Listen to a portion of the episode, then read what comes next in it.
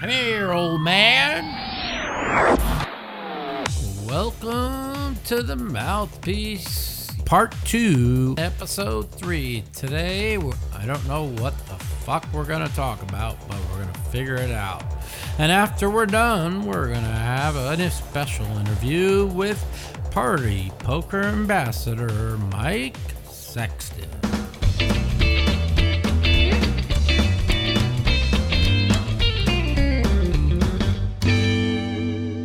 Fast forward to the Borgata Poker Open.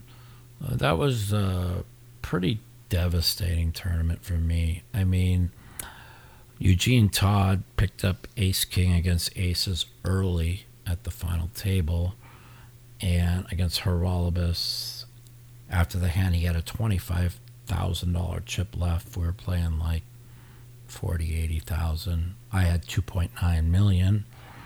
Uh, after Geraldes won that pot, I moved to third in chips. It was uh, pretty uh, depressing. I mean, Roy Winston started the the tournament with the chip lead. Uh, first place was 1.5 million. Uh, so this is back kind of in the heyday of poker. So this is a big tournament.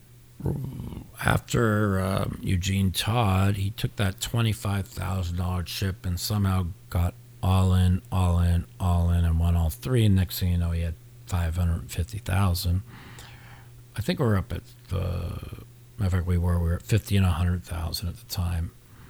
Uh, just to give you an idea how shallow kind of the chips used to be back then. Uh, the chip leader had six million. I had two point nine, which was what twenty nine big blinds. We're still playing six handed, so you know, that's just how it was back then. You didn't just go to a WPT final table with 150 big blinds like you do now. So uh, every when people talk about all the chips now, it's like you, you guys don't understand. The chip leaders would have 50 big blinds, and everybody else was maneuvering 20 big blind stacks. So that's just how it used to be. Uh, hand came up. Uh, Roy Winston raised under the gun. I flatted on the button with ace queen. The flop came down ace queen f- three with two diamonds. Um, Roy Winston checked to me, and he had opened for like 230, and I bet like half pot for 200,000. He makes it a 1.2 million. I really had to really study here because um, he did raise under the gun. Um, you got to remember this is 2007, 2008. This is right when people are starting to learn how to play poker.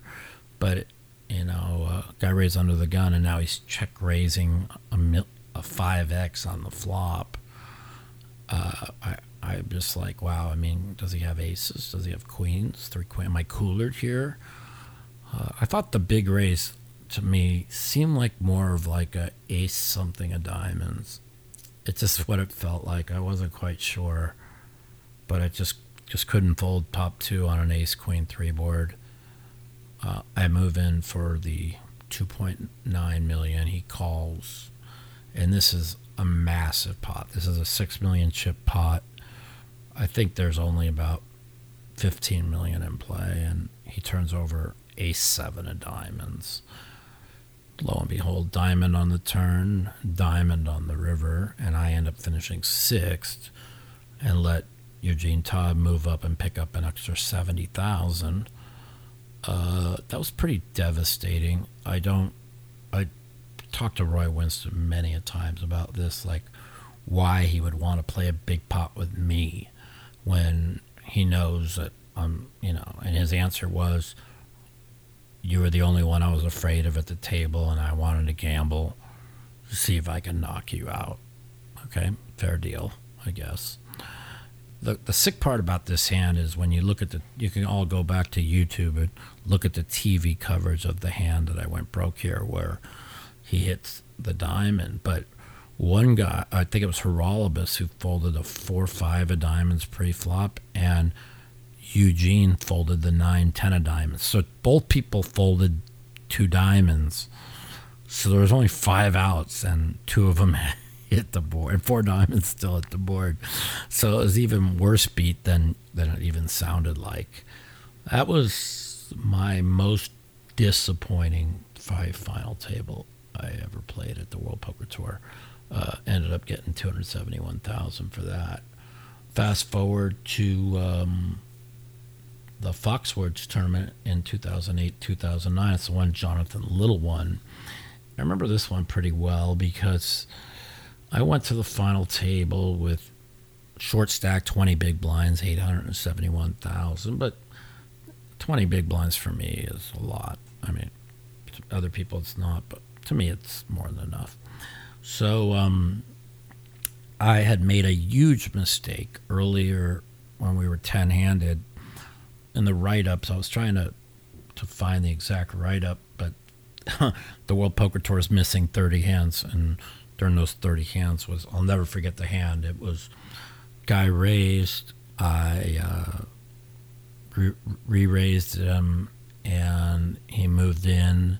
I had two tens, and normally I never re raise with two tens. I just flat. Um, but I re raised him big. I put myself in a spot where I had to call. He ended up having two kings.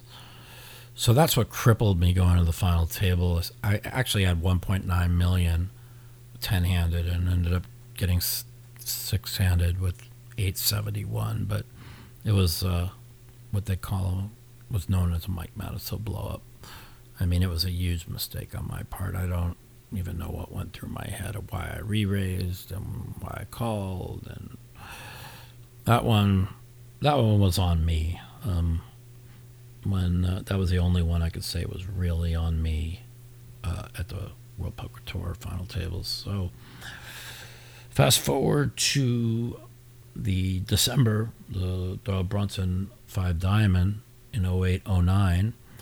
This was actually the last five diamond I had played up until two years ago. I had not played one since. But uh, I finished ninth for a hundred thousand. But I'm pretty sure it was uh, ace king against my ace queen of spades. And I didn't, I was kind of short. I had about 20 bigs. I end up losing that there. I was actually pretty happy to get ninth for hundred thousand. I I just never had any traction. I never had had any chips in that tournament at all. Chino Rheem ended up winning that tournament for 1.5 million. Uh, it was disappointing, you know. You had a shot, but I just never had traction in that tournament. So uh, again, that was uh, a pretty pretty happy to get ninth in that tournament uh, at the World Poker Tour. Uh, let's fast forward to 2011. This was um, the Shooting Stars, uh, in which I finished third for 370,000. Now, that was a tournament where one of the very few we started six handed where the blinds were 10 and 20,000 and I had over 2 million in chips and everybody had a lot of chips. So I was starting out with over 100 big blinds at uh, a, a WPT final table. I I like my chances. It was it was a tough final table. I mean uh, King Vivek was there Mike Sexton was there Alan Sternberg was there. He ended up winning it. A guy named Stephen Kelly super aggressive got second. Uh, King Vivek got fourth, uh, Sexton sixth, and a guy named Casey McCarroll fifth. I'll never forget this final table because early in the final table, I, Mike was real short, and he uh, I raised with like King Jack suited. He moved in. I mean, it was for like two hundred like thousand more. It was like maybe fifteen bigs more. I call the King Queen. I hit a Jack and busted Mike and I really thought after that it was going to be my day because there was five of us left that were playing really, really deep. And if everybody remembers 2010, 2011, that was when everybody thought the way to play deep stack poker was raise three bet, four bet, raise three bet, four bet. And at every hand I watched, it was Alan raised, King Vivek three bet, Stephen Kelly four bet, and I would like look at Jack Deuce every hand, and I'll never for, remember this is like I hadn't played a hand in forever. I raised with Ace ten. Alan Sternberg called. I thought he had a small pair. Came like King King seven. I bet the flop. He called. Turn card came like a stiff. I checked. He bet about a third pot, and I check raised him pot on the flop with ace. I just knew he had a small pair. And then he called me, and then the next hand I, I bet almost pot again. And he goes, Mike, I, I really think you're bluffing, which is, I must have gave something away. I, I, I don't know. I've never, we've talked a lot, but I never talked about that hand. Uh, you guys could look it up uh, at the final table. And he goes, but I, don't, I, you might be bluffing with and have me beat. And and I'm like, and he ends up calling me at two fours, and uh, it was really shocking to me on that call. I mean, like I hadn't played a hand in I don't even know how many orbits, forty hands maybe. So, me to not play a hand of forty hands, raise. He had the small pair. He had two, like I said. I bet the flop he called. I check raise him on the turn. He calls, and I bet big on the river, and he calls, and you know, kudo. I never knock anybody who makes great calls. Never. You know, people like, how do you call me there? How do you listen? When people make great calls, uh, you, you give them credit. They pick up. They, he, I obviously gave something away. Uh, it, it, to this to this day, it, it haunts me a lot. So that could have kind of took my chip position away, even though it was always raised three bet, four bet, and I never could play a hand. I, you know, it was we started off with the blinds 10 and 20,000 and now we're up to maybe 20, 40,000 and I was still sitting on like over 2 million. So I had like what, 50, 60 big blinds. So I was in no rush to, you know, get involved with these guys. But it kind of hurt after that hand and I bluffed off a lot of chips. But they consistently, after that hand, I think I had 800,000 left they could they keep going at it. Raise three bet, four bet, raise three bet, four bet. I ended up getting down to about four hundred thousand. King Vivek uh, had about four point nine million. The other guy had about five million. The other guy had about six million, and we were four handed at the time when the other guy had gone broke. I forgot how he went broke. I end up open shoving about three hands, and now I was back up to like 800,000. Meanwhile, them three just kept going at it, and I never was able to pick up a hand. So it's like, you know, 100,000 around, they're going to war.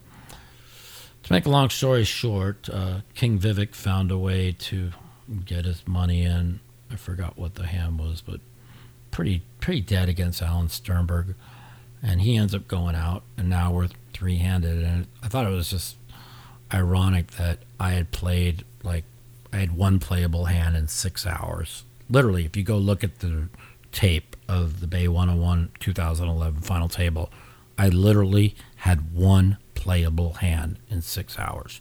And it was raise, three bet, four bet every single time to these guys. And I was just like praying to pick up any ace 10 and just five bet shove these guys because they never had shit but I never even picked up two picture cards. It was pretty amazing. So now we're up to uh, 40, 80,000. We're playing three handed, and uh, my image is so tight because I, I never had a playable hand. And Alan Sternberg would raise the button, and then now I decided to switch gears, and I was just moving all in dark. Pretend to look at my hand, but dark. And then he'd raise it to like 200. I had moved all in. I would never, I never had a playable hand. And then small blind, they raise, I fold. Alan Sternberg raised the button again, 225, all in, right? Alan Sternberg raised the button again. Uh, the blinds had gone up 1500 to like 275, all in, all in, all in. And, and now I'm just like, like, I've been super hyper aggressive mode. I flipped the gear from super nitty to super aggro because like and they have to think I have a hand because I, I, I didn't literally play a hand for six hours. So I had um, built my stack up to two million, uh, and we're playing uh, 50 and 100. So I'm up to 20 big blinds that Alan Sternberg raised. I moved in again. This time I had seven deuce offsuit. And uh, this is like the sixth time in a row I moved in. And I guess Alan got sick of me moving in on him when he opened and he decided to take a stand with King Queen.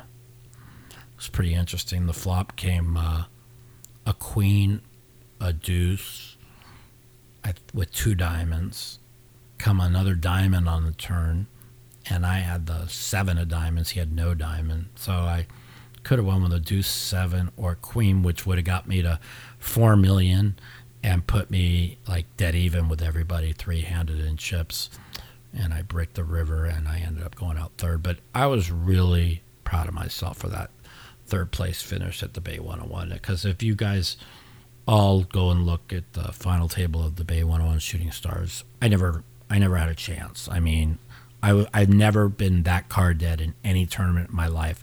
I never saw a pair. I never saw two picture cards. I never saw an ace. I never saw anything. And if you watch how crazy they all played, you'd be like, I was in a perfect position. All I had to do was just pick up anything. Uh, and I was 100 big blinds deep, and I just never never was able to. But to get third for uh, 370,000, that was that was that was pretty good.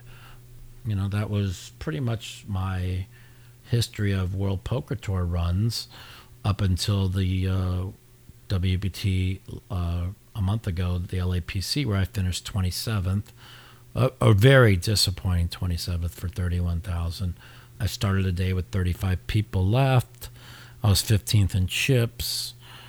I have no problem telling people, you know, I, I've been really hurting for money since my injury. Um, it just destroyed my life. So there's really no, uh, there's no other way way to look at it. It's, uh, I was just, I was zoned in. I was playing great, and um, you know, I told myself, you know, if, and I won a satellite for a thousand in this tournament. So started the day 15th in chips, and hell, if I would have finished 15th, you know, it'd have been 52,000, and 52,000, uh, you know, it's a it's a good chunk of change to get me back on my feet. With 57 big blinds starting the day at two hour levels, I I had way bigger plans than 15th. I I was 100% convinced the worst I was going to finish would be like the final table, which uh, pays a hundred thousand, and just that that would have got me on my feet. Unfortunately, um, I had played one hand in two hours. We were, like I said, we were so deep. There was just no reason for me to even get involved with any hands. I had one of the chip leaders to my right, uh, Zaichenko, Andrei Zaichenko, the Russian uh, he was to my right, and I had David Baker to my left, uh, who ended up winning the tournament. And congratulations to David. I mean, it just goes to show you old school people can still win. David plays very little no limit tournaments. Um, he plays pretty much a lot like I do by feel, pretty pretty tight. But he, you know, he picks his spots, and um, see David win really meant a lot. I was really happy to see David win that tournament. But um, uh, raised it. I re-raised. He made it thirty-five thousand. I re-raised him to one thirty-eight, with three twelve behind. He called, and uh, at this point, I'm thinking he has uh, nines or tens, maybe ace queen. I watched him call a re-raise with ace queen already three times, so it's very easy as ace queen. The flop came down uh, three, four, five with two clubs. I had ace king, ace of clubs. He checks. I bet 135, and he moves me all in. And uh, he he started the hand with like 1.8 million. Uh, so I went in a tank for like three minutes. I used all my time banks. And I'm like, well, I mean, uh, I just have to call here. I mean, I got to figure an ace, a king, or two running clubs are good, or a deuce.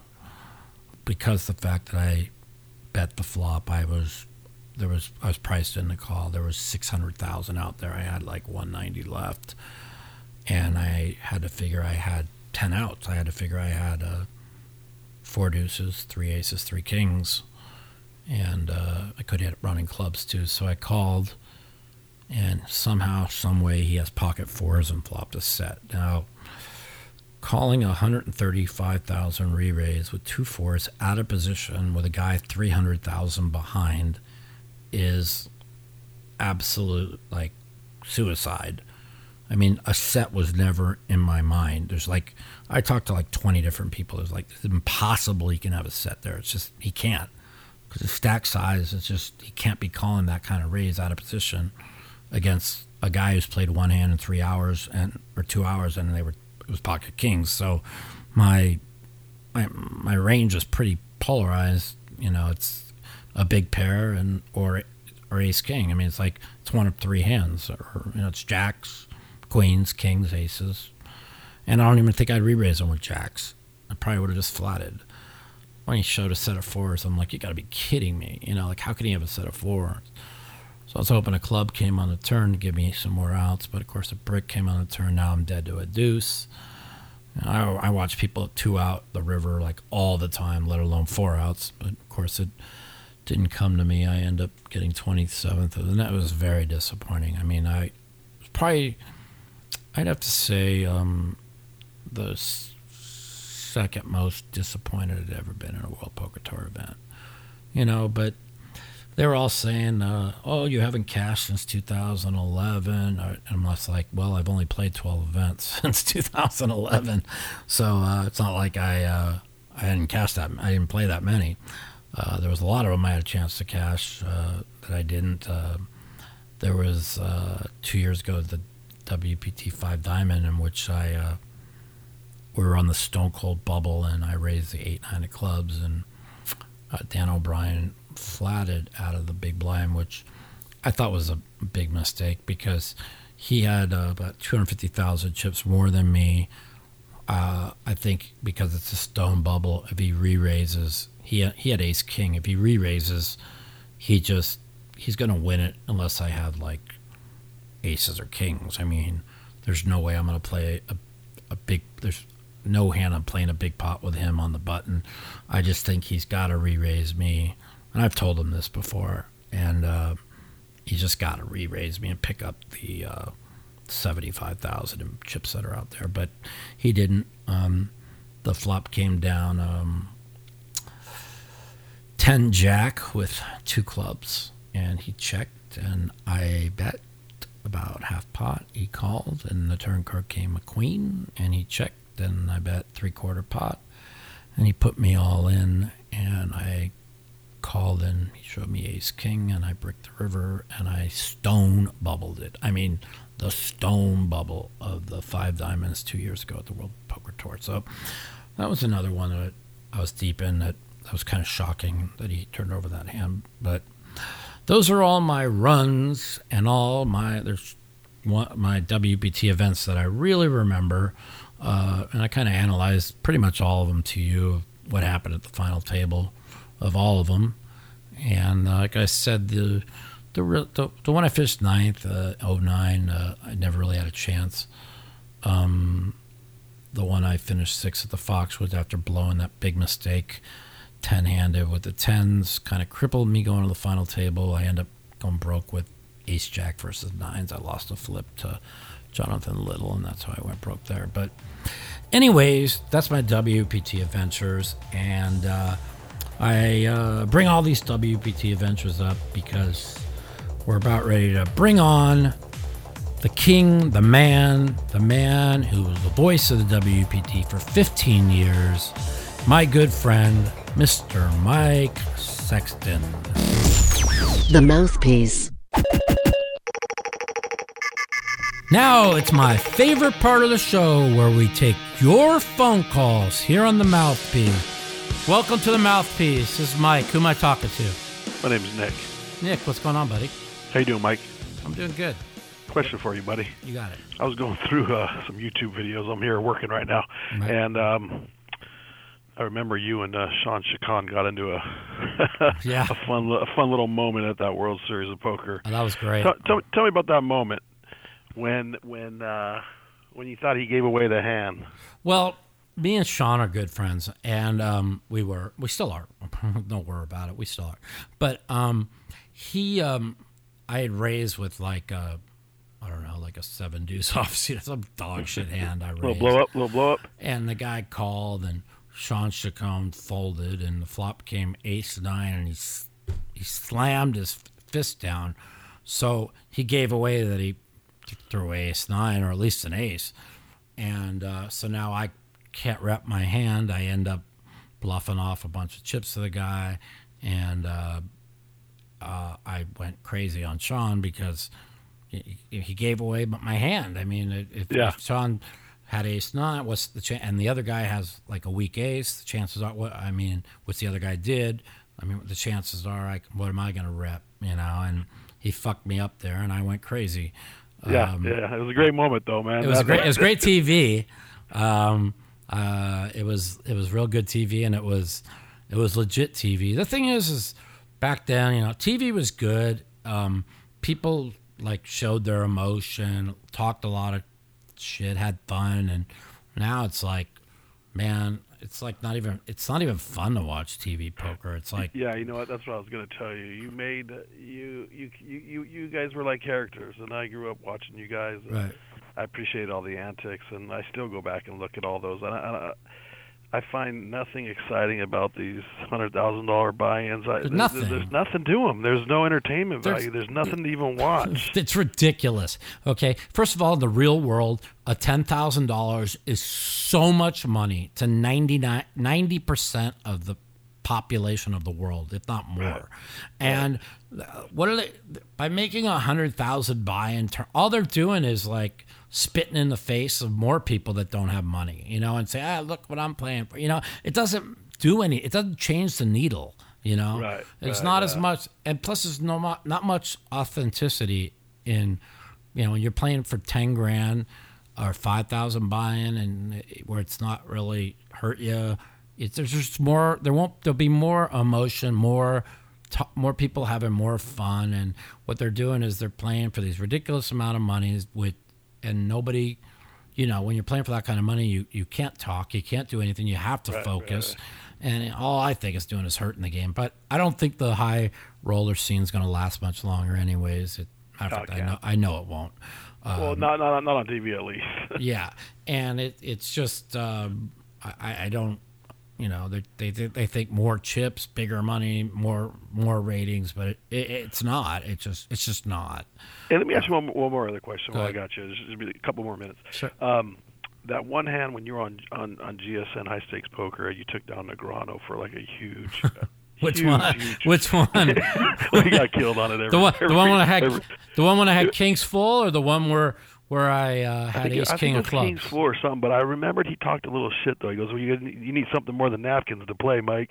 Yeah. And and you kind of looked at him and you gave him a look, and you know that was kind of a needle. That was kind of a a cheap shot right well, there. it was pretty funny. Was oh well, we take you know me and Daniel were friends. We used to take Yeah. shots at each other all the time. It was all in good good faith. I mean, um, Well, I thought it was a time when maybe, maybe I mean, you it- were broke and you didn't have any dough, and he was just kind of kind of giving it to you. No, I mean, uh, it was it was funny. Is like everybody at the table knew I had kings full, except for Daniel. Um, I actually misplayed the hand by min raising him uh, when he raised me, and I min re raised him like an idiot. I gave my hand away. I'm like, "What are you doing?" But he still put all his chips in, uh, like hundred something thousand, and I go, "Well, He did that a lot. He did that a lot on GS. I go, what do you think I had? Right? He goes, well, I don't know, ace nine, jack nine. I go, well, don't those beat nine, ten? You know? Yeah. And, and you uh, played like three hands and like six hundred. right, I played like three hands. You know, I'm, I'm like the second biggest winner on high stakes poker, and Yeah. uh, people are like, well, you ran really good or whatever. I go, no, I. I fucking never played a hand, and then I enter a hand, and um, I get paid every time. I mean, it, people wonder why I play so tight. Well, I don't. I, they all were trying to outplay each other on TV to look good. I don't know why, but So you I think mean- it really changed the way people played hands? Oh, absolutely, absolutely. And they're like, what they think? Like, I raise under the gun and five people call. If it comes eight, nine, ten, do you think I'm losing another quarter with two aces? I mean, Right. I, I don't understand what their thought process is, and I always, I I always kind of priced them out to call with small pairs. You know what I mean? Where they were, were if I if I re-raised, I would re-raise real big, to where you know they were getting they weren't getting at least nine to one on their money or whatever to call.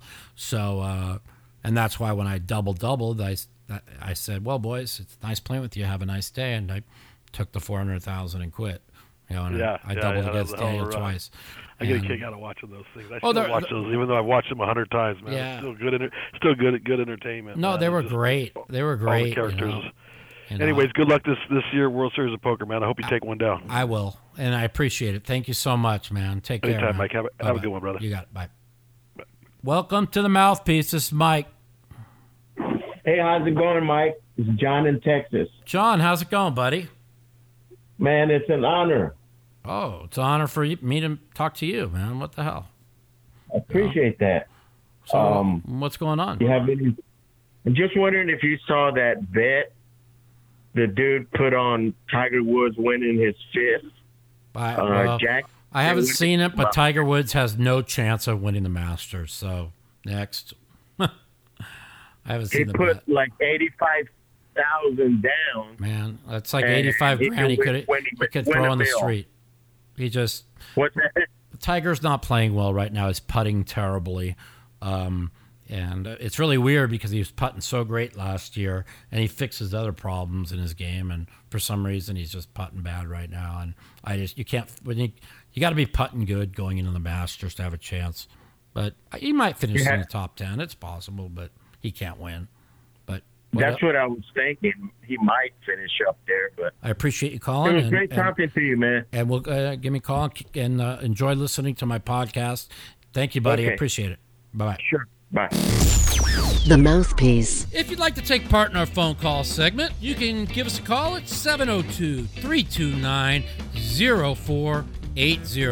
And if you're a snowflake or a pussy and you don't want to talk to me, you can email me at mouthpiecepodcast at gmail.com. Also, follow me at the Mouth Matusow on Twitter for times that our call in segment will be live.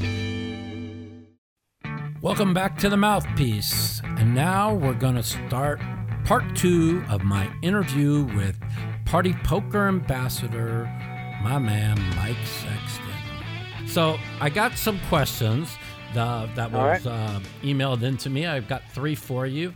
And I'm going to start out with uh, this one. It says, What is your best Stu Ungar story that no one really knows about? How good at Texas Hold'em was was he really? And do you think he would be competing against the best players at the highest levels today? Well, I say it all the time, and I believe it with all my heart Mhm. that if Stu Ungar would have been around when the World Poker Tour started back in the early 2000s, I truly believe he'd not only been the biggest star on the tour, that whoever would have been second would have been so far a distant second, it wouldn't even have been funny. Now, people look at me like I'm crazy. Now, I understand Stewie was very aggressive back in the day when nobody else was aggressive. Right. So he took advantage of that. You know, now obviously, as we know, everybody's hugely aggressive, and his style wouldn't work against them. But he has such an uncanny instinct for cards and for feeling people out and for reading them that it was just spooky to watch, in my opinion. Wow. And you know, people ask me all the time, you know, uh, the main event's the big event uh, of the year in the world, you know, at the World Series of Poker, but it doesn't compare to like it used to be back in the 80s and 90s and 70s because back then you basically had one ten thousand dollar tournament a year. Right. So when you got knocked out of that, you were in total depression because you know it'd be another year before you get to play one. No shit. Now they got twenty-five thousand, fifty thousand, ten thousand every other week. Every week somewhere you can play something. Right. So it's not that depressing anymore when you get knocked out of the main event because there's always something else to play a week later. Oh, it's it's and still depressing. It makes a big difference from yesteryear to this year. Oh yeah. And my there's no comparison, in my opinion, in terms of depression being knocked out of the main event back in the old days as compared to today. But Right. uh, having said that, uh, I just truly believe that if uh, uh, Stewie were around today, uh, we'd see who the king of poker was. I like what Billy Baxter said. And when he sees all these kids now with all these money and they, they all want to play sky high, he said, "I just wish Stewie was still with us. We'd find out who the best player was." He said. Yeah, I'm gonna. Because he, he puts Stewie up against any of them. I promise. I, I'm going to have Billy Baxter on either next week or the week after. He's going to tell some real fun stories because he's got Oh, me he's got the greatest Nobody stories. Nobody has better stories than this guy. Nobody. So in the uh, world. they're going to be uh, people uh, when they tune in. It's either going to be next week or the week after. I'm hoping next week, and they're going to hear some stories that they're just going to be Yeah.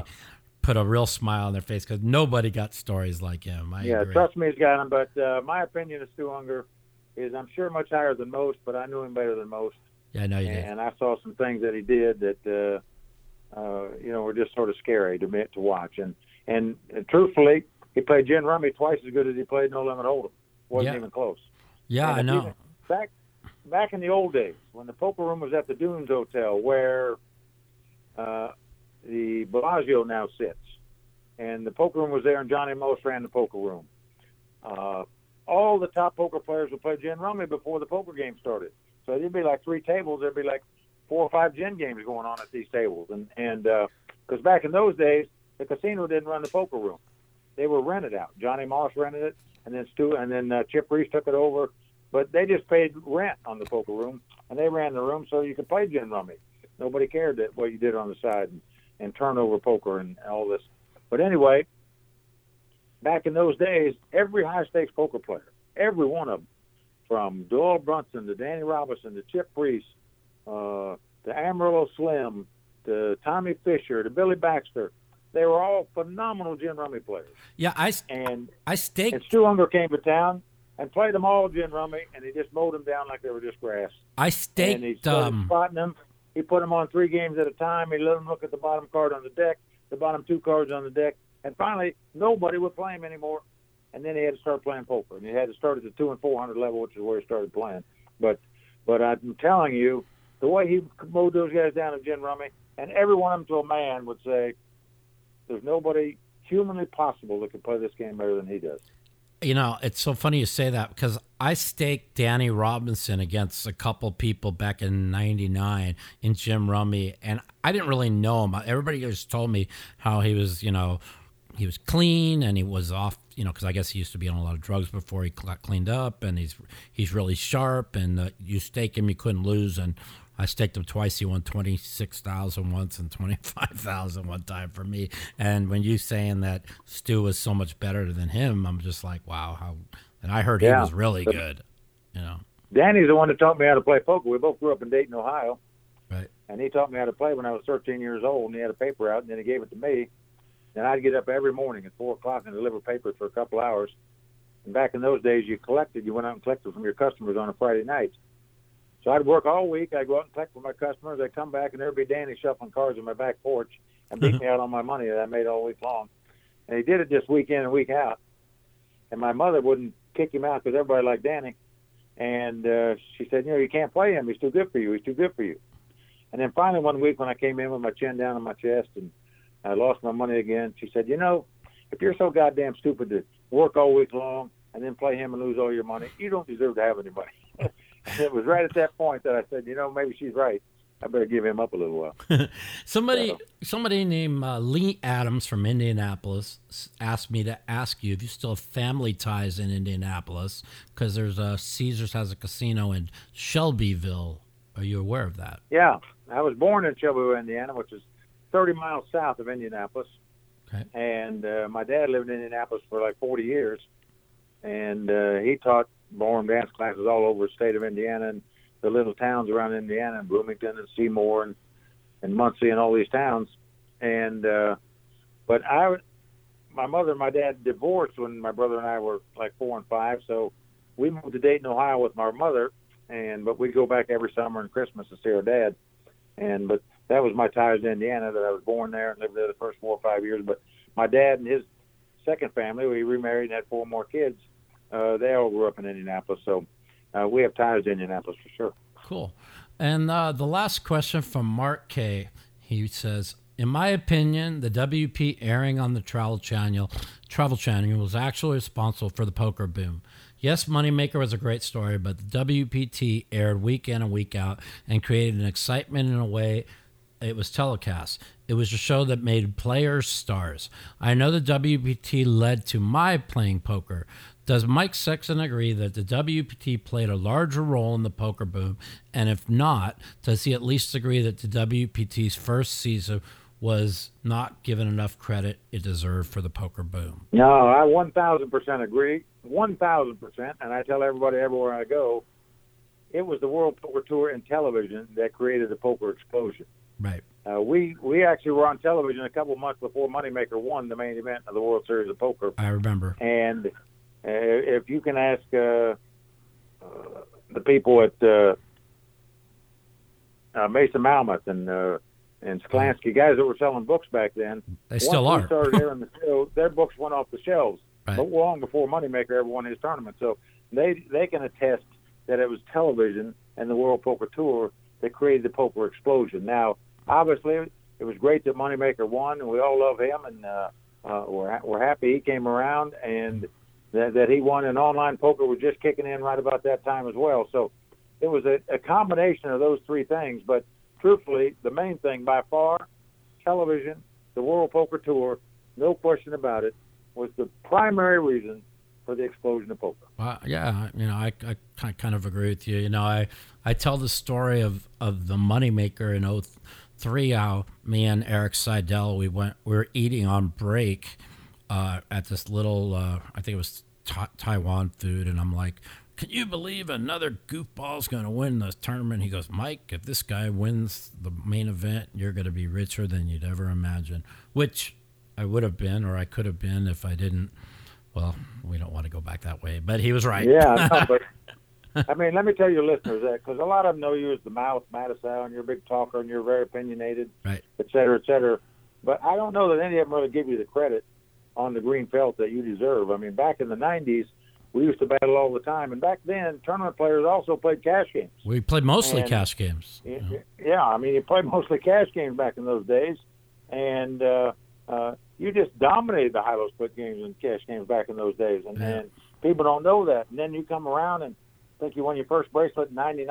I saw, and, Right. uh, uh, you know, but you because you had money from the cash games, you're the one that actually uh, put Scotty Nguyen in a satellite where he won the main event in 1998 I told you got story. half of that, and then you were sailing, and and uh, you actually had two good chances to win the main event yourself. I know back in '01, Yeah.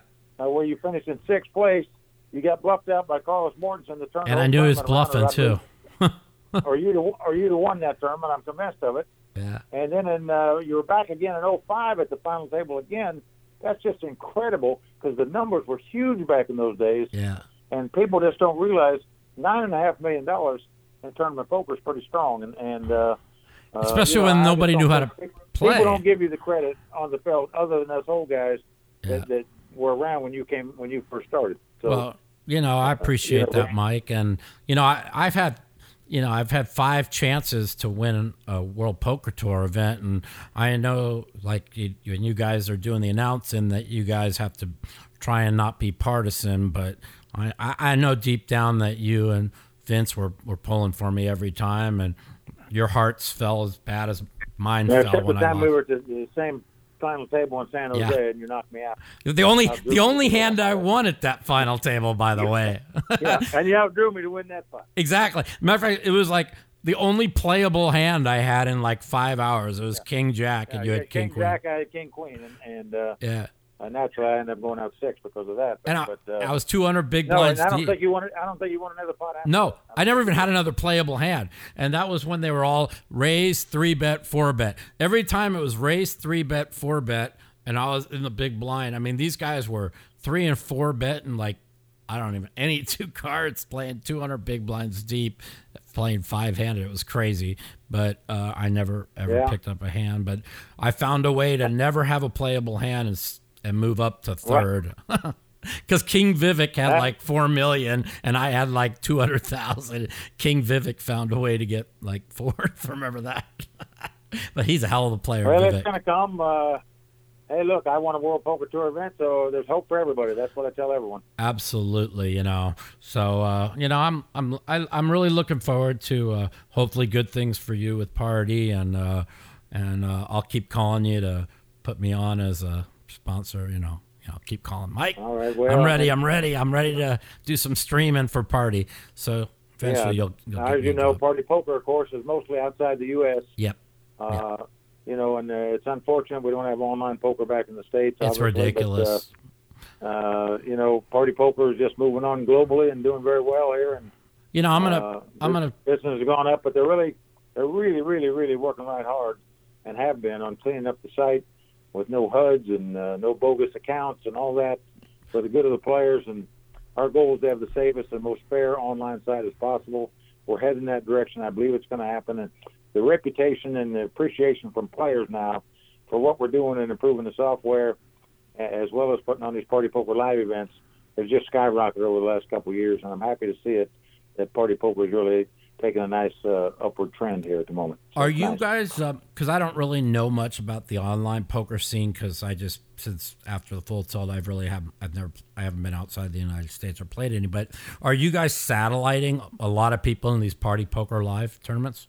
Yes, we are. Yeah, that's yes, we are. And obviously, the primary reason for the Party Poker Live tour, and they put out these mammoth guarantees that nobody else in the world puts out except the Millions Tour, Mhm. where you guarantee five million and ten million in poker tournaments. Nobody does that.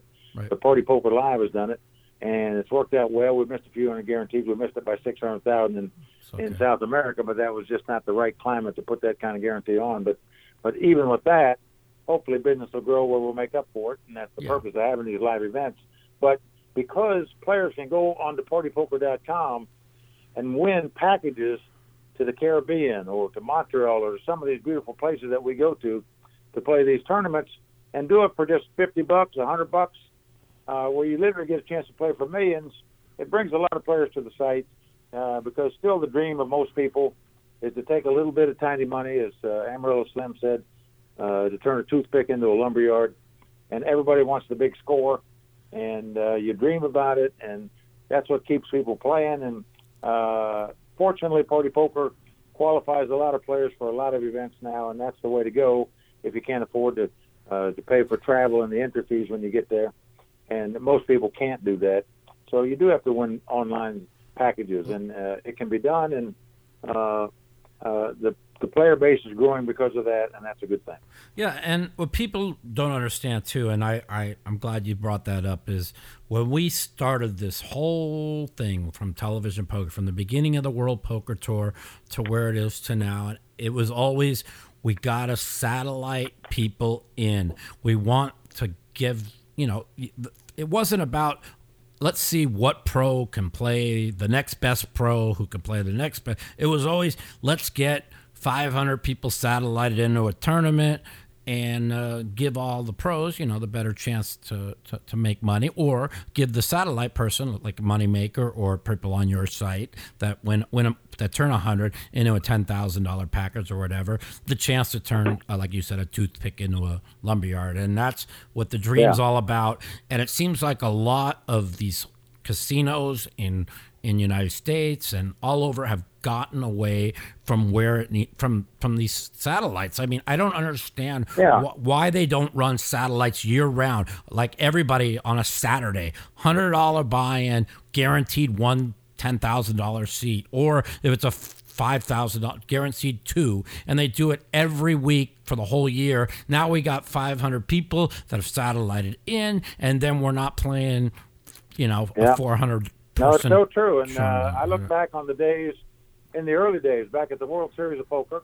Mhm. Every night they'd have a two hundred dollar super satellite, two hundred dollars, I remember. and you win and you win satellite seats, and they give out 10, 20 seats a night. That's how many people played these two hundred dollar buy-ins to win a seat at the World Series of Poker. In fact, the first five years I played in it, I won a two hundred dollar satellite to get in. Nineteen ninety one was the first time I ever played in the main event Right. and I cashed in the event. In fact, I cashed four of those five years, believe it or not. It it is amazing when I look back on it now. But in 1991, uh, I got all the way to the 24th. It paid 36 places, and I finished 24th and only got back 9,200. I didn't get back my buy-in, but Well, uh, because I got in on a $200 satellite, I made 9K, and I was broke, and I was very excited to be in the money, and I was happy. But uh, I look at the payouts back then, and I think, well, players would go crazy now if they saw these payouts back I then. got uh, I got sixth in 01 and now you get finish like 40th and get a quarter million. I was looking at payouts last year. Yeah. It's like That crazy. in 1991, that event, to give you an idea how crazy it is, uh, Robert Turner, that we know so well, finished 10th in that tournament, in the main event. He Chip Burner Turner, right? 11,500. You're talking about Robert Chip Burner? 11,500. The winner by Brad Daugherty got one million. Oh, yeah, I It was almost a hundred times difference between tenth and first, and as you know, it's like one hand difference in that spot most Yeah. of the time. Yeah. You know, and uh, uh, but it was crazy payouts back then. But uh, uh, you know, when I first started playing tournament poker at Amarillo Slim tournament, we used to go to Lake Tahoe and and uh, he'd have his Am- and back in the '80s, he only paid three places. First, Right. second, third, sixty percent, thirty percent, ten percent Yeah, I, finally, after a couple of years, the player sort of kept getting on him, and he finally expanded his payouts. But he never did want to expand it. He just wanted to pay three places. That was the first cash I ever had, incidentally. But, but uh, you know, I, I will say now, at least on the Millions tour that we're involved with, if you cash, you get double the buy-in at least. So Right. that, that's a good thing. and you know, I, I, I really wish there was a. l- I, I understand like the the main event at the World Series flattening the payout because there's so much money involved, and I think it's good in that event. Yes, but I agree. but the 15 percent and all these other events and and the and the 15 percent in the 10k mixed game events that have 100 people, I, I just I just 10 percent's enough. You know, I I just. I don't think they should, but they're. We know why that they're taking fifteen. They want they want more people to cash, to more people to play another tournament, and you know it's a business and everything. Well, yeah. but- No, from a business point of view, they're doing a thousand percent the right thing. yeah, but for the poker I economy, can't argue with them. I, I yeah, I tell you the truth. I, expand the payouts just like they do. You know t- as well as good as me. Every time somebody cashes at the World Series, that either comes in from out of town or sort of a rec player, they're going to play at least two more events now. You absolutely. know, the money's going back into action. So no, I agree. good that they cash. People are happy cashing, and uh, I, I think it's good. And and usually the payouts are so big at the World Series that uh, uh, you know you don't need to give a guy an extra fifty thousand if he's already making two fifty or three hundred Right. uh, and it's good to spread it out. I think they're doing the right thing in that regard at the World Series of Poker for sure. Well, in the main event, yeah. I just I just think in some of the small in like the just I just would since most of the 10k mix are are uh, you know all the pros. I I just would like this 10%. I'd be I- it. I don't think we need to pay 15%, but you know I I want to be in a spot where you know if you make a score, you make money and uh all except for like the main event at the World Series. I I, I just don't. I mean, as a business Yeah. point, I understand it, but as for a po- the poker economy, I just No. we can't choke the poker No. economy if we're not getting the satellite winners in uh, from different tours or diff- then then we need to get get money in somewhere, and that's really kind of my Yeah, I mean most poker players, you know, obviously a lot of them play because of the bracelet, but in truth, most poker players play a tournament to make a score, so they don't have to grind as much. Correct. If you win 300, 500,000, one of those million dollar scores, I mean, your whole life changes, and that's Correct. what people play tournaments for, is to make the big score, so you don't have to grind out all your life, and and you can take it, get on easy street just a little bit, you know, and and uh, Yeah, it, it does wish- make a difference, and and believe me, you know, I know the frustration of tournament poker better than anybody in the world. I know how tough it is to take the bad beats yeah, it is. and even play perfect. Whether you make a mistake, where you chastise yourself, or you get a bad Ugh. beat, when you get knocked out, it doesn't matter. You're depressed, yeah, and it's sad. And even if you all get those bad beats put together, one win makes up for all of it. I can tell you. No, it does. It does. I I tell people all the time, and I don't play tournament poker anymore because full time I play the World Series and I I play a couple other events because I I'm really against the re-entry. I think that tournament poker. Yeah, but you've was- always been against it, and I admired you for that. and, and I don't know. Poker, I'm like you. It should be equal for everybody. I don't care if you spent your last dime to get in the tournament or you're a billionaire. Everybody should have the equal opportunity to win, and Thank they don't you. when it's a rebuy tournament. Thank Period. you. And that's what I've been preaching for to everybody for the for the good of poker, for the for the the for poker to last, you have to bring in the the the the, the people that just play for fun, people that win satellites. They want it to be equal. They don't want you them to have to start at noon and other people buy in on day 2 with 40 big blinds when they put a whole other day in. I just I just think the re-entries should be gone and and well except for the World Series because there's so many events that could buy buying in six levels is enough. But like other tournaments around the globe, you know, if if if you don't buy in by if it starts at noon, you're not there by one, you don't get in the tournament. And I promise you, you've been there, you've seen it. They all will show up. That's the way it used to be at the World Series of Poker. Yeah, If you weren't there by noon on the first starting day, you didn't get in the tournament. Nope. Period. I- and everybody was there, just like you said. Everybody time was you there. put on them to be there, to be in, they'll be there. Doesn't matter what time it is. And it's something with uh, my podcast I'm going to really stress a lot about keeping the playing field equal for the guy that wins a satellite or the businessman that just wants to enjoy one tournament a year. You can't put it where there's re entries and you got to knock out Justin Bonomo 10 times or Daniel five times or it just, you can't. No, It's I agree. bad. Knocking those guys out all those times are tough. But if you were running the World Series and when guys are going out and paying the entry fees again to get back in again, and the prize pools are bigger and it looks better for the bottom line when you're giving out a, a 800,000 prize, first prize instead of 500, uh, you know, it, it makes a difference. And and I see both sides of the fence. I Right. really do. I see the business side where Well, they I- make so much more money, but I also realize that you know bracelets are to be coveted, and they should be on an equal basis, and everybody should have a fair chance to get one. And in all the rebuy tournaments, they don't have a fair chance. You remember when the. If you I- only get if I you only got one bullet, you don't have a fair chance. I actually won the last rebuy tournament they had in 2008, the Deuce to Seven No Limit, uh, where I was in for one bullet and everybody else was in like a hundred thousand. I won five hundred eighty-six thousand, and Yeah, uh, yeah. I remember that them was a five K buy-in. if 5K. for the first time. right, and which I think they'd have a bigger prize pool if they went back to a five. Well, they, that's the that's the only one I really believe it should go unlimited re-entries the first four levels Yeah. like they, for 5k and that one it's just because that was that that tournament is meant to have a, a rebuy. It just is. I don't I don't know how to explain it. It just is but the rest Yeah, of them well, really aren't It know. certainly is, and you know that event honestly was almost on equal par to the main event of the World Series right back in the '70s. The 10K Deuce to Seven. It's the only other event that was a 10K buy-in for years and years and years, and people don't realize. I mean, think about it. The World Series started in '69 and 1970 at Binion's in Las Vegas Right. in 1970, and it was a 10,000 buy-in for the main event. It's still a 10,000 buy-in, but they didn't have a bigger buy-in at the World Series of Poker until 2006 when they put in the $50,000 Players Championship. correct That's the first time they had a buy-in over 10,000 in all those years. right And now they get million dollar buy-ins, hundred thousands, fifty thousands. They got them all now. But back then, and for many many years, it was only 10k was the biggest. It was the Deuce of Seven and the main event. That was it. Yeah, I told people there was um, what like when I first my first no limit tournament I played in '99 was a 30. They had two no limit tournaments. They had the 3500 and the 10k, and that was it. There was two like at, from when I first started till maybe. And two- you won the 3500. I did the first. It was the first no limit tournament I, ever played. Yeah. you know, and but I I spent years studying before I decided to jump in that event, and uh, the guy that gave me all the chips, I, I said this story many times. At that final table, ended up winning the the World Series that year. Noel Furlong, the Irishman, and he was really aggressive. Ah.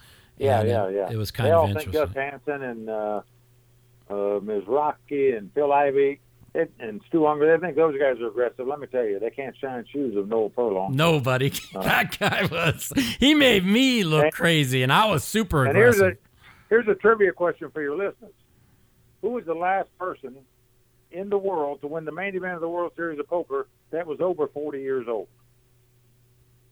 Mm, That's a good question. Probably uh, Noel Furlong. And the answer is Noel Furlong. there you go. you have to go back 20 years to find somebody over 40 years old that's won the main event. So if people don't think playing seven, eight, nine, ten days in a row is It's- strong, yeah. uh, just look at the young. They're the ones that are getting there. Well, that's what I, I said on my uh, broadcast the other uh, last week. Is I'd like to see it go like like uh, when I had Matt Savage on for interview, and I was saying I'd love to see the main event start noon till 8:30 and no dinner break and just do that. I'd rather see that for 10 days than for 8 days. Plus it's just the dealers don't have to kill themselves as much and I just don't want to see it in an endurance contest. If it, it I want to see it I'd love to. I'd love to see it too. Obviously, we know old people would like to see it, but uh, uh, I'd like to see it myself. But you're gonna have to take out some lemons if you did that and some levels. That'll, that'll piss off a lot of people if you take out levels of the main event. I'm But not so I'd, sure. vote, I'd vote for it. You might you might have to just add uh two maybe three extra days, but nobody but everybody be getting off early, so they wouldn't mind working the extra days. And it, it's it's really the same. The only difference is it's it's it's it'll be easier on the dealers, easier on the floor staff, easier on everything. Really, I I, I don't. Uh, but a couple of years ago, a 59 year old and a 74 year old got to the final table, so that gives No, us, look, it can happen. that gives us And, hope, you know, Mikey. for- it was about five years ago. For a period of about six years, I bet all the young guys they led me ten to one, and nobody over forty won the main event. And I bet it every year for about six years in a row. I know. and they stopped betting me in about 2012 or 13 because that's when the online poker wasn't going on anymore in America here, Right. and because of that, they didn't think the young gurus would be coming around anymore, and the old guys would catch up, so to speak, and and they quit betting me, even though I'd have still lost every bet. But anybody out there wants to lay me 10 to one, I'm still betting on the old geezers over 40. So please give me a call. I don't blame you. All right, Mike. Well, this has been an awesome, awesome interview. I, I'm really glad you called in to my show, and I, you know, I'm glad we've uh, we've been great friends over the years, and you've been a great ambassador for poker, and you know how hard, how much I care about poker. People don't know about how much I, I care about poker, and I just when I say these things about you know what's equaling out the playing field and make it, it's not for me personally. It's I want to see what's best for the last for poker to last. I don't want to see everybody get like all the everybody make all this money and then there's no money in the poker economy. And I I I I'm really want to see that where everybody is it's equal playing field and for the best whatever's best for the for poker. You know. Yeah, no, we need to grow the game continually, always, obviously, and uh, that's the goal of everybody. It should be the goal of every poker pro. It should be the goal of every casino, of every poker room, uh, because uh, for everybody to continue to make a living and and play poker for a living, uh, we need new players that come into the game. Uh, Yeah. You know, there, there's always a a decrease in players because they either go broke or they find something else to do. So you always have to find new players uh, to continue to grow the game, and uh, obviously making games friendly and fun to Yep. play in. Make poker uh, fun again, that's my- tournaments. All these things we believe it would make poker better. That's all. Yeah, that's what I I try, especially on like day one of an event where you know it's it's you're with the stacks so deep now you could the first two three levels you can I try and really have fun with with uh, recreational players and make them feel happy and and this is where you know Daniel was talking about on Twitter the other day is is you got to make people happy at the poker table because if not they're just not going to come back they don't they just don't want to play with pros with their headsets on and their sunglasses and their headphones and No. they just don't And business people don't need it. yeah They, they, have don't money. they have They plenty don't of money to play poker. They play for recreation to enjoy the social atmosphere of the game and they have fun playing. right And if they lose but have a good time, they're coming back tomorrow. right Whereas if they lose and don't have a good time, they might not come back tomorrow. it's so it's uh, yeah go it's ahead just simple. It- You know, it's just uh, poker 101 to me. I mean, it's just so simple it for everybody to understand, but uh, It is. don't. And when when that person comes in and, and he loses all his chips and people start saying, "Oh, what a fish!" I'm like, "Man, I wish I was that fish because that fish has a lot more money than you or me or anybody else is going to have." And they they just don't get it. So you know, you got to treat them, you know, with respect. You got to make them always feel like they're welcome at the table. You always, if they make a bad play and they ask you about what should I have done something different, you you, you don't tell them everything, but you oh. say, well, maybe you could have done this or that, and you make them feel happy, and that's what I try and do at least. So Correct. I mean, you know, you've always been good at it. We are, and you know, we're smart enough guys, and most people should be, but some aren't. That if you get a live one in the game, so to speak, and he loses all his money, and before he gets out of the poker room, the game breaks up, I mean, God. you got to let the guy go. You know, you can't. This is my- you can't. It's one of my you know, biggest I mean, pet peeves when people do there's that. There's just certain things that you just don't do. You don't criticize how a guy plays a hand, whether he wins a pot or loses it. Right. Uh, you don't criticize him how he plays. You're nice to him. You make him have fun. There's just certain things that you should never, ever, ever do. Whether you're a pro or a recreational Right. player doesn't matter. If you want this guy coming back, you should you should learn how to treat him properly. In my Yeah. opinion. back like when I was young and back in the day, you know, I used to, I used to, you know, say a lot of shit, talk a lot of shit because, you know, there wasn't that many good players, so it really didn't matter. But now there's so many good players. I just, what, I just keep my mouth shut. And Helmuth tells me I need to go back to talking a lot more shit than I do. I'm too nice now, and I got to go back to being a little bit more like the old Mike the Mouth. And I'm like, eh, Yeah. I don't know if I can. It's just not in me anymore. I don't know. Well, I don't know either, but I know that this interview has been very nice and very calm, and uh, I was expecting questions that would blow me out of the water here, maybe. And uh, Well, you know, on I- the I- cusp of things like, what'd you think of this? What'd you think of that? What about the awards? Who do you think the best players? All this. But I appreciate it. It's been a, it, it's been great. I've thoroughly enjoyed it, and I'll come on your show anytime, Mike. That's for sure. Because uh, uh, you're old school guy. You're a guy that had plenty of money. That's a great player. That went broke again. That's going to get back on top again. And uh, you know, I I appreciate guys that have been up at the top of the mountain and gone back down and, and get humble again and uh, Oh. uh, recognize their mistakes and hopefully don't make them again. Uh, I won't make them again once I once I I'll, I'll get back on top and I won't make them again and and it's good that people listen to this show and they'll learn uh, hopefully that the young of the kids that got some money right now they're they're listening to the podcast they'll, they'll understand that uh, not to make the Yeah. mistakes that me and you have made and and we've learned No, from them and no. we're and we're moving my forward. advice is you make a score, put some away that you can't touch, pay your taxes, and uh, don't gamble it off. That's my advice to everybody. yeah, And, and when I, I, know, they, but when you know how you are when you're young, you think you know everything, and you think it's easy to make these million dollar scores. But as they as they stay around longer, they're going to realize that guess it's not so easy. that I used to tell everybody, people who say, Mike, what do you do with all the money you you make in poker? I say, play higher. What do you think I do? I wish, I, I mean, I, t- I take it back now. I was like, play higher or bet sports higher. Or bet more. Yeah, all. but uh, I, I mean, that was my answer. I swear to God, I was like, well, "What do you mean? What do I do? I just pay play higher."